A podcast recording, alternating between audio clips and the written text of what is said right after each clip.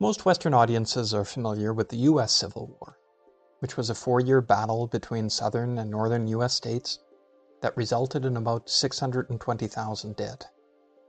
Less well known is the Taiping Rebellion or Revolution in China, which occurred at a similar time and resulted in somewhere between 20 million and 70 million dead in battles between southern rebels with their own capital and the northern imperial government. It may be the most deadly civil war in human history. It deserves our attention. Rebellions were not new in Chinese history. It was relatively common near the end of a dynasty for tensions to build up. Corruption tended to increase, taxes too. High taxes or rents, banditry, local self defense organizations, and secret societies grew. If such disorder could gain cohesion, then power could be consolidated in new hands and a new dynasty formed under new leadership, which could then institute military and economic reforms. But traditional dynastic changes had not been overly revolutionary. The traditions of a gentry led civil service, based on the examination system and founded on Confucian values, were steady, regardless of who the elite were at the very top. The change in dynastic leadership rarely altered the social order in China. The gentry remained important to whomever was in charge, and they supported the emperor through administration and local leadership. Confucian teachings expected the emperor to govern well and to earn the mandate of heaven. If the emperor governed badly and lost that mandate, then he could be replaced. The Taiping Rebellion followed a different model. They not only attacked the ruling dynasty, but also traditional social order. That ultimately was its downfall. Had it limited itself to replacing the government, it might have succeeded at this time when the Qing dynasty was clearly weakening. But because the rebellion aimed for an overthrow of societal norms and values, it aroused the opposition of the gentry. It was a regional warlord acting mostly independently of Beijing and raising his own force that ultimately defeated the Taiping Rebellion militarily and ended this cult like revolution. But that took years, and what happened first is very interesting. The general conditions for the rebellion were varied corruption by officials, high taxes and rents, and the population had also roughly tripled since the start of the Qing dynasty, but without a corresponding tripling of the amount of arable land. Average farm sizes had decreased, and for various reasons, there was more roving population and, and banditry. Also, as mentioned in the special episode on silver, the relative price of silver, important for taxation and state operations, had increased, resulting in inflation in the cost of copper coins used for daily purchases and in the price of staples like rice. The Taiping Rebellion was one of countless rebellions that took place in 19th century China. It originated in the provinces of Guangdong and Guangxi, eastern Guang and western Guang. Guangdong is the province along the southeastern coast of China that contains Guangzhou and Hong Kong before it became a British controlled territory. Guangxi is to its west and has a population of mixed ethnicities. Guangdong province had felt economic disruptions from the Opium War.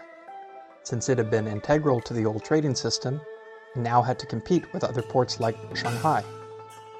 Guangxi is its hinterland, and oriented to the east by rivers, felt effects too. There, there were tensions between the two main Han groups, the Punti and the Hakka. The Punti had settled first, and the Hakka later. They had different dialects and customs. Hakka villages are quite striking to look at. I'll post a photo of one. Hakka people often lived in a sort of communal fortress, well adapted to defense. Also, in the remote parts of Guangxi, ethnic groups like the Miao, Yao, and Lolo formed important minorities. There were also groups based on occupations like the boat people and charcoal burners. Hong Chu Quan was the leader of the Taiping movement. He was of Hakka background and born in a village in Guangdong province. His father was a small farmer. He was intelligent, and his family had had him schooled, and he was able to pass the first two sets of examinations. But he failed the third level and was not able to advance to the level of gentry and official. He tried multiple times, and in the meanwhile, supported himself as a village school teacher. In 1837, he became very ill. For days he was delirious, and his family feared for his life and thought he had gone mad. When he exited his delirium, his personality had changed. He was now confident and domineering. He took over leadership activities in the village. He brandished a whip and called himself an inspector on the ground. He punished wrongdoers and seems to have had a particular hatred towards opium and any government condonement of the trade. Shortly after failing the examination for the last time in 1843, he became aware of a Christian pamphlet that gave him new direction. He had received it years earlier when in Guangzhou for an examination, but now his cousin read it and called it to his attention, with its teachings about Jesus Christ and the Ten Commandments. Now, rather than shameful, Hong's previous illness struck him as a religious experience. He had been chosen by God for a special mission to defeat evil and to bring about God's rule on earth. As he now told it, during that time he had been called to heaven and had met God and Jesus and called to that mission. He then battled demons before returning to earth. Hong and his cousin then baptized each other, as suggested in the pamphlet, and Hong began preaching in his village. Hong had a Christian conception influenced by Chinese thoughts. He imagined God as an emperor in heaven with a black dragon robe and high hat, surrounded by his heavenly family, including a wife and his son Jesus. Hong understood himself to be the younger brother of Jesus and sent back for a purpose. Hong imagined a great battle between good and evil, between angels and demons. Later, he determined the Manchus were most certainly devils, so battling them was a righteous war. Hong gained a couple of cousins as additional converts, and they began practicing their beliefs. When asked to compose poems in praise of the local gods for the Lantern Festival in 1844, they refused and wrote a verse instead to the new faith. This cost Hong his job as a schoolteacher, and then he and his friend Feng left their home villages and became traveling preachers. They had some small successes, but also had challenges and sometimes arose opposition. They separated, and Feng had more organizational success. He organized a new secret society called the God Worshippers Society. It grew, and sometimes whole communities joined. It was primarily Hakka, and while originally religious in nature, it took on militancy when Hakka communities had conflict with Punti or other non Hakka groups.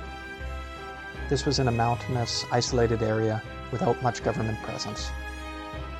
Conflict soon became God Worshippers Society versus the Devils.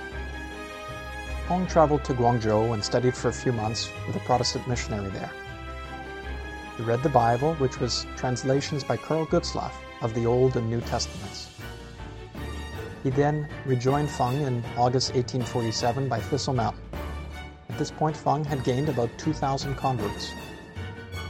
Now Hong's teachings took on a more of a political tone It was anti Manchu, and the converts also attacked statues of local deities, mostly from minority tribes. That was popular among the Chinese, and Hong began calling himself the Chongwang, or Noble King. The followers were all children of God and organized in a family manner with a common treasury. They were to live in complete chastity until God's purpose had been accomplished, when they could then marry and live happily ever after. Before they could experience that better world, they had battles with rival groups. Generally, at this point, magistrates seemed to tolerate them, not seeing any great threat at this point and considering them just another local self defense group. But on one occasion, Feng was arrested, and Hong went to Guangzhou to petition the governor for his release.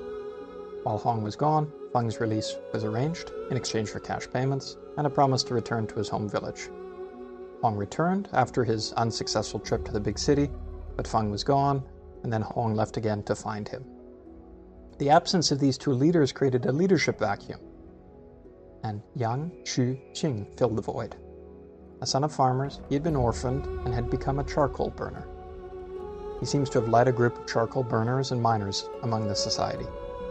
Around this point, he claims to have been sick and deaf mute for two months. Then he suddenly spoke up in meetings he had trances and seizures and declared that he had been possessed by the Holy Ghost, and he shared the instructions he received. Those were accepted by the society members, and he was seen to have divine sanction. Yang's compatriot Xiao also had trances, and they cooperated closely together. When Hong returned, he took note of these two leaders and declared their trances to be genuine. The society continued to grow, including expanding beyond the Hakka community and becoming multi ethnic. At one point, it was separated in two Hong and Feng at one location, and Yang and others at another location. Each was attacked by government forces. The latter group defeated the official forces easily, but Hong's group was encircled. Yang emerged from a trance and claimed that he had been told to rescue that other group. They did so, breaking the encirclement. Yang was thus a hero, inspired directly by divine gift, and a strong military commander and savior of the society's founders. His status only grew. The two forces combined, with Yang as commander of the Central Corps and chief of staff. He was now the military leader of the movement. This united force then won a decisive victory over government troops. And in January 1851, Hong, on his 38th birthday, declared the formation of a new dynasty, the Tai Ping Tian Guo, the Heavenly Kingdom of Great Peace. Thanks for listening to this episode of the Chinese Revolution. Please join us again as the Taiping Rebellion, now a new dynasty with religious zeal, builds momentum.